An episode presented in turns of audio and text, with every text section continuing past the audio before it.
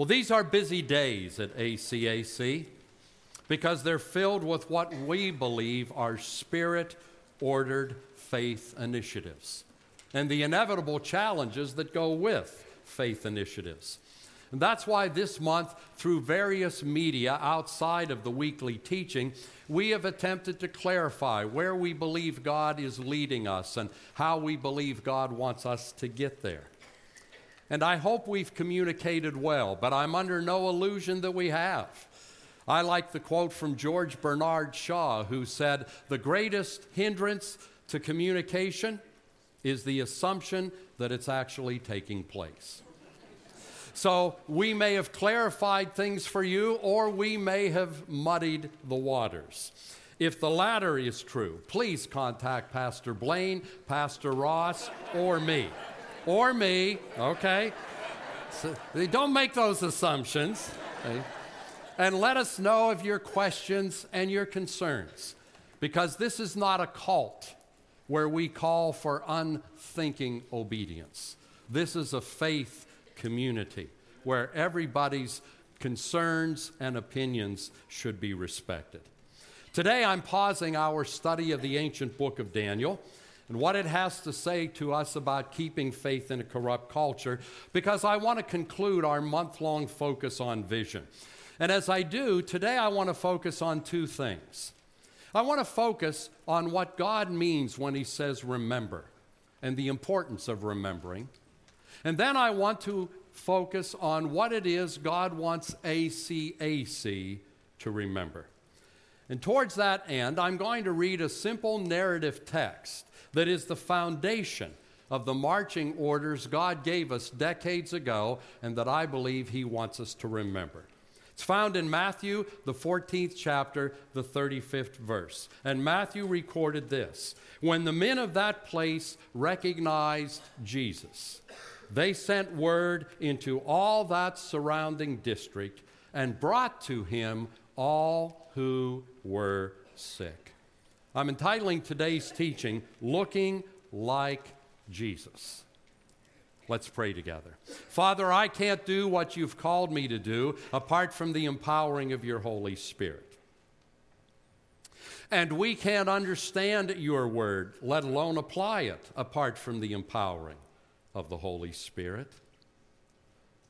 And so, Father, we pray, Spirit of the living God, fall fresh. Fall fresh on me for proclamation, fall fresh on all of us for understanding and for application. We're not here to gain information, we're here to experience transformation. There's a big difference. We want our encounters with you through your living word to change the way we think and change the way we live, change the way we see you and see ourselves and see others. So fall fresh on us. We pray in the name of Christ and for his glory. Amen and amen. And as we listen for God's voice together this morning, may the Lord be with you.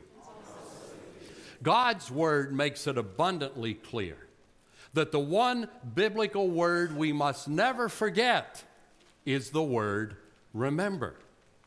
It's found over 160 times in Scripture, and it's repeated for good reason. Both the present and the future are shaped in large part by what we choose to remember, how we remember it, and how well we remember. That's true for congregations, and it's also true for individual followers of Jesus. Now, the remembering that God calls for is much more than a spiritual version of jeopardy. It's much more than rummaging through the mental files in an attempt to find some piece of trivia or information. When God calls us to remember, He's calling us to act in ways that our remembering requires. Now, let me explain that by way of an illustration. God often calls us to remember how He has graciously forgiven us. But when He calls us to remember how He has forgiven us, He wants us to remember so that we will then forgive others as He has forgiven us. So the act of remembering is a call to action that is consistent with that remembering. All that to say in Scripture, the opposite of remembering is not forgetting, the opposite of remembering is failure to act. So when God calls us to remember, it's relevant, it's action oriented. Scripture also makes it clear that what God continually emphasizes, Satan continually attacks. And he seeks to influence what we remember, to influence how we remember. He encourages us to remember the things that we should forget, like our past sins and the sins of others against us. He encourages us to forget the things that we ought to remember. And he does both of those things because Satan has a good memory. He remembers that when truth is forgotten, blessing is forfeited. Notice, forfeited. It's not taken away from us by force, it's forfeited by us when we fail to remember. Now, given the importance and the meaning of remembering, I want to close our month long focus on vision by reminding you how we came to be such a busy and sometimes confusing place. And you know, it's not wrong for the church to be busy and sometimes confusing. One of the least confusing places in the city of Pittsburgh are its cemeteries. There's very little confusion in a cemetery. Everybody knows their place and they keep their place. it's not confusing because there's no life there. Where there's life, there's confusion. That's a part of being alive. Where there's life, there's busyness. So it's not bad to be busy and sometimes confusing. So we want to remember how we got to be busy and confusing and we want to remember what we need to hold on to if we want to stay that way. 35 years ago, God called me to pastor here when the congregation was dwindling and discouraged, with a bad reputation and a complete lack of credibility in the immediate community. Many people suggested ACAC should close or move. Many others confidently predicted it would close or move. I was uniquely positioned to lead. I had no training and no experience in urban multicultural ministry. I grew up in Butler, PA, a Yinzer. And I grew up in Butler when everybody in Butler essentially looked like me white, middle class, and not thinking about anything else. So I felt totally inadequate. But I want to remind you when you're following Jesus, feelings of inadequacy aren't always a problem. In fact, they can prove to be a blessing. Because feelings of inadequacy can set the stage for what I like to call holy desperation and dependence. Not despair, not hopelessness. No, holy desperation. The conviction that unless a holy God reveals what you are to do and empowers you to do it, you have zero chance of success. Holy dependence. Unless God leads, unless God does it, it ain't gotta happen. And holy because it's grounded in the conviction that a good and loving God will reveal what we're to do and will empower us to do it. It's the opposite of despair. Well, in my holy desperation, I said, Lord, what are we to do? I didn't read church growth literature because it always emphasized parking, parking, parking. We had 30 some parking spots emphasize state of the art facilities, location, location, location. Well, that was a depressing read, so I didn't even go there. So I said, Lord, what are we to do? And you know, God answered because God always answers. We may not like his answer, we may not posi- be positioned to hear his answer, but God always answers. Look, the problem isn't that God ans- doesn't answer prayer, the problem is he does, and we sometimes don't like the answer. And when God answered, he answered me by leading me to that simple narrative passage I read a few moments ago. But he made it leap off the page and stick to my soul. He said, If ACAC will begin to look like Jesus, people will come and they'll bring their broken friends with them. So here's your strategy look like Jesus in the hood, and people will come. Now, that sounds pretty simple. It's anything but. Because looking like Jesus is not automatic for a congregation. And there's a reason why looking like Jesus is not automatic for the individual men and women who make up a congregation. I'm going to suggest that you have probably had days when you didn't look much like Jesus. And if you deny that, I'll ask your husband or your wife or your children and they'll probably quickly shoot down your illusion. We don't individually always look like Jesus, so collectively, we don't always look like Jesus. The reality is, history tells us, Scripture tells us, the church often looks like anything but Jesus. Let me give you some examples. Sometimes the church looks like a culture club, a group of people who essentially look alike, think alike, and act alike, a gathering of sameness that becomes protection against the humbling, very inconvenient challenges of engaging people and perspectives different than our own. Sometimes the church looks like a museum of ancient history where all of the focus is on some past great movement of God that ended decades ago. Sometimes the church can look like a dysfunctional family, complete with fussing and fighting and division and control issues, and everybody playing the God card for their opinion. Sometimes the church looks like a religious infomercial complete with a slick salesman, exaggerated claims, empty promises, and blessing offers that are only good for the next half hour if you ante up the cash. Sometimes the church can look like a monument to a human leader, a corrupted leader, where total, unquestioning alignment with his or her mandates is what proves your devotion to God. Sometimes the church can look like a political party at prayer. And that's an increasingly popular form of idolatry.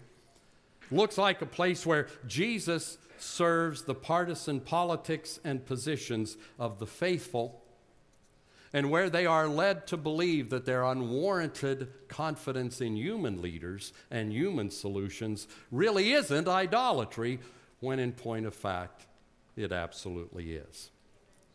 So, looking like Jesus is far from automatic. Now, if you're going to look like Jesus, you've got to know what did Jesus look like. We know he was dark skinned as a Jew in that part of the world. There are actually some Roman records that suggest he had red hair.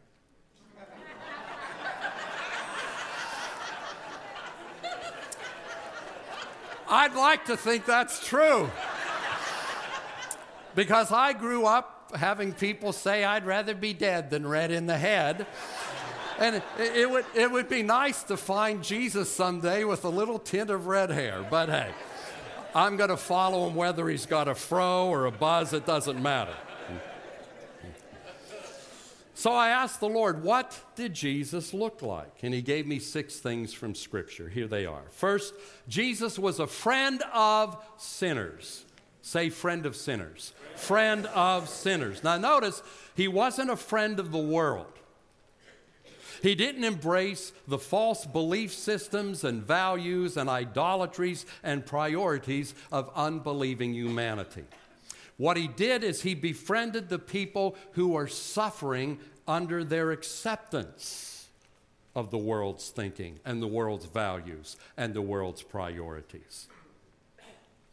He befriended them because he knew his engagement with them would help them entertain for the first time the thought that a perfect, just, and holy God would actually like to love them and restore them rather than reject them and judge them. In a church that looks like Jesus, the members will maintain friendships with people who aren't yet in the kingdom where they can show them the love and the grace of God. They'll engage them without embracing their false ideologies and their idolatries. Because they know that people often have to experience God's love and acceptance in another human being before they can accept it in a God they have not seen. And that leads directly into the second thing God showed me. Jesus was full of grace and truth. And note the order. Unless Jesus was answering his political and religious opponents and attackers, he always let grace lead the way in his interactions with people. When they laid a trap for him based around a woman who had been caught in adultery, after he had marvelously reversed the tables and put them in an awkward position, he led with grace. He said to her, I don't condemn you. Then he followed it up with truth. Go and sin no more. You don't have to find your significance between the sheets any longer. I can give you something that will liberate you from that. Grace, I don't condemn you. Truth, you can go and live differently. Jesus always led with grace. Because Jesus understood people have to be able to imagine they can live differently before they'll embark on a journey to do so. And grace fosters that imagination. It disarms the fears and the anger and the doubt and the pain that keep far too many people at arm's length from a good and loving God and His truth. Now, I'm emphasizing this because as attacks on God's word become increasingly frequent and vocal in our culture, we're tempted to reverse the grace truth order. We place our arguments for truth at the front end of our witness rather than at the back end. But that leaves people with the impression that God will only forgive them if they believe the right stuff, when in reality, it's the acceptance of God's amazing grace that enables us to believe the right stuff. It's hard to believe the truth until you've experienced the grace. A church that looks like Jesus will lead with grace. I remember hearing the story of a church in Vancouver, Washington that had a wonderful alcohol addiction recovery ministry. One day, a young lady came to the pastor and said, I'd like to be a part of your recovery ministry, but I don't want any of that God stuff. Will I be welcome? And he said, Absolutely. It would be our privilege to serve you. Now, he could have led with truth and said, Well, unless you get the God stuff, all you got to do is put a band aid on your addiction, and a new addiction will crop up to replace it because what you're really hungering for is God. And all that was true. But he just said, You're welcome. It would be our privilege. Well, you know the rest of the story. You know how stories like this always end in church.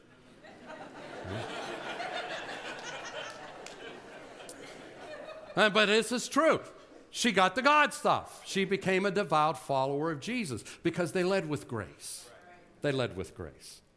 Next thing God showed me is that Jesus was a servant. He made it clear I didn't come to be served. I came to serve you guys, even to the point of laying my life down for you. Now, in this culture, looking like Jesus requires us to recognize and renounce the twin idolatries that drive American culture individualism and consumerism.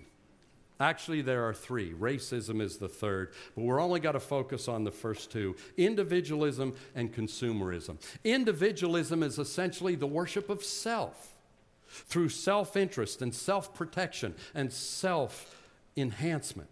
Consumerism is the relentless search for some meaning and purpose in life through obtaining possessions and experiences. Together, individualism and consumerism reduce Jesus to the status of a servant to our selfishness. They reduce the church to a business, and they reduce believers to fickle, demanding consumers. A church that looks like Jesus will call its people to find their fulfillment the only way and the only place that fulfillment can be found by pouring out their lives for others, by serving human needs. It will produce servants, not consumers. The fourth thing God showed me Jesus was a voice for justice because justice always needs a voice. He reminded his followers the conversion of heart the change their relationship with God was also meant to change their behavior and conduct in society. He made it clear he had not come to abolish the prophet's repeated calls for social justice. He had come to enable the church to fulfill them. The gospel has a social dimension. The word justice is a word of attack and addition. It attacks those things that destroy lives in the fabric of a community, and it seeks to add the things that bring God's shalom. From preaching of the gospel to job creation to education to adequate housing to health care. A church that is a voice for justice, will shut down nuisance bars and open youth foundations and counseling centers and refugee assistance ministries. It will help the poor and the powerless. Growing up in church, I often heard it said that there's a difference between knowing about Jesus and knowing Jesus, that you're only righteous when you know Jesus. Well, Scripture tells us in Proverbs that the righteous are concerned for the rights of the poor. And in Jeremiah, God Himself tells us that to know Him is to be a voice, is to plead the cause of the needy and act on their behalf. Now, before moving to the next look like Jesus point, let me remind you of the importance of balance in this area. Just as a passion for personal holiness is deficient without a passion for justice, a passion for justice is deficient without a passion for personal holiness. To use the language of the day, there is more to being spirit filled than being woke. The pursuit of justice is not a substitute for the pursuit of holiness. It is always easier to do good than to be good. God wants both. And the pursuit of justice must be consistent. The same scriptures that compel us to denounce white supremacy also compel us to speak about the sanctity of black and brown babies in the mother's womb. And we must never forget that the greatest injustice of all is the fact that some of us have heard the gospel thousands of times, while a significant portion of the world's population has never heard it once and isn't even familiar with the name of Jesus. That's the injustice that has eternal implications. And if we neglect that to focus on the visible injustices in our culture, we are addressing secondary issues and missing the biggest issue of all. A church that looks like Jesus will be personally righteous and a stubborn, consistent voice for justice. And it will speak in humility, not virtue signaling superiority. I am growing increasingly tired of people who are preaching their enlightened status as those who are champions for justice while the smell of arrogance is all over them. That's not Jesus. The next thing God showed me was that Jesus was a barrier breaker. Because sin erects false barriers between people. Sin divides, God unites. And Jesus gave hints of his intents early on. His, his genealogy was scandalous. It contained notorious sinners, women, Gentiles, Canaanites, unheard of things in the Jewish community. He's launched his ministry. He headquartered his ministry in despised Galilee of the Gentiles. He embraced all kinds of people. He crossed racial barriers, gender barriers, social barriers. His vision was multi ethnic, multicultural. That's why he turned over the tables in the temple. It wasn't because people weren't praying, they prayed 24 7. It's because too many people were excluded from prayer because of their gender or their ethnicity. The church that looks like Jesus will break the false barriers we all too often, too often encounter in our culture, the barriers erected by human pride and sin. And they will address those barriers with humility, not with hatred.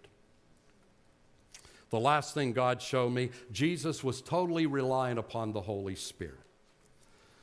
Isaiah predicted that when Messiah comes, he won't make his decisions based on what his eyes see or his ears hear. He will be totally spirit led. Jesus affirmed that. He didn't begin his public ministry until the Holy Spirit came upon him at his baptism. Then he was immediately led by the Spirit to be tempted. And from that point on, he said, I only say what I'm told to say, I only do what I'm told to do. If Jesus couldn't minister without the leading of the Spirit, we'll never minister without the leading of the Holy Spirit. A church that looks like Jesus will know the difference between human effort with a prayer tagged on at the end and things that are initiated by, guided by, and empowered by the Holy Spirit. A.W. Tozer, a great prophet, alliance pastor, said 40 years ago, before he passed into glory, that if in the early church, the Holy Spirit had suddenly left. 95% of what they were doing would have stopped, and everybody would have known the Spirit was gone.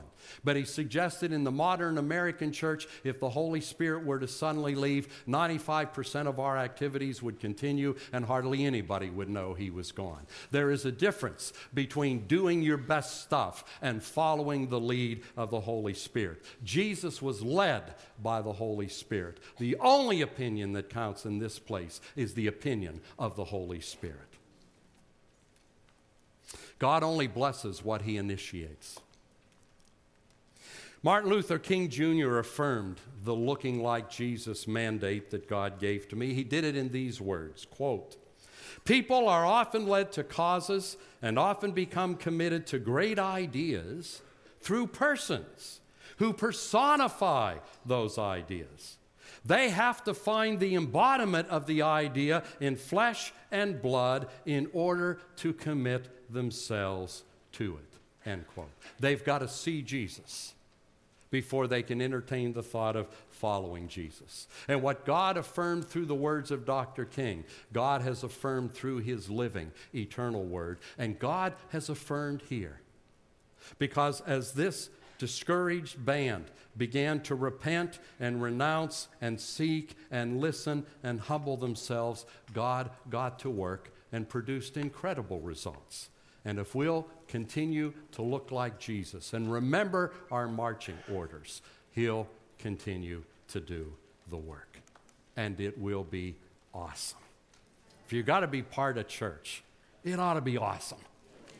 It ought to be awesome. And God's capable of awesome if we remember who we are and what we're to be. God bless you.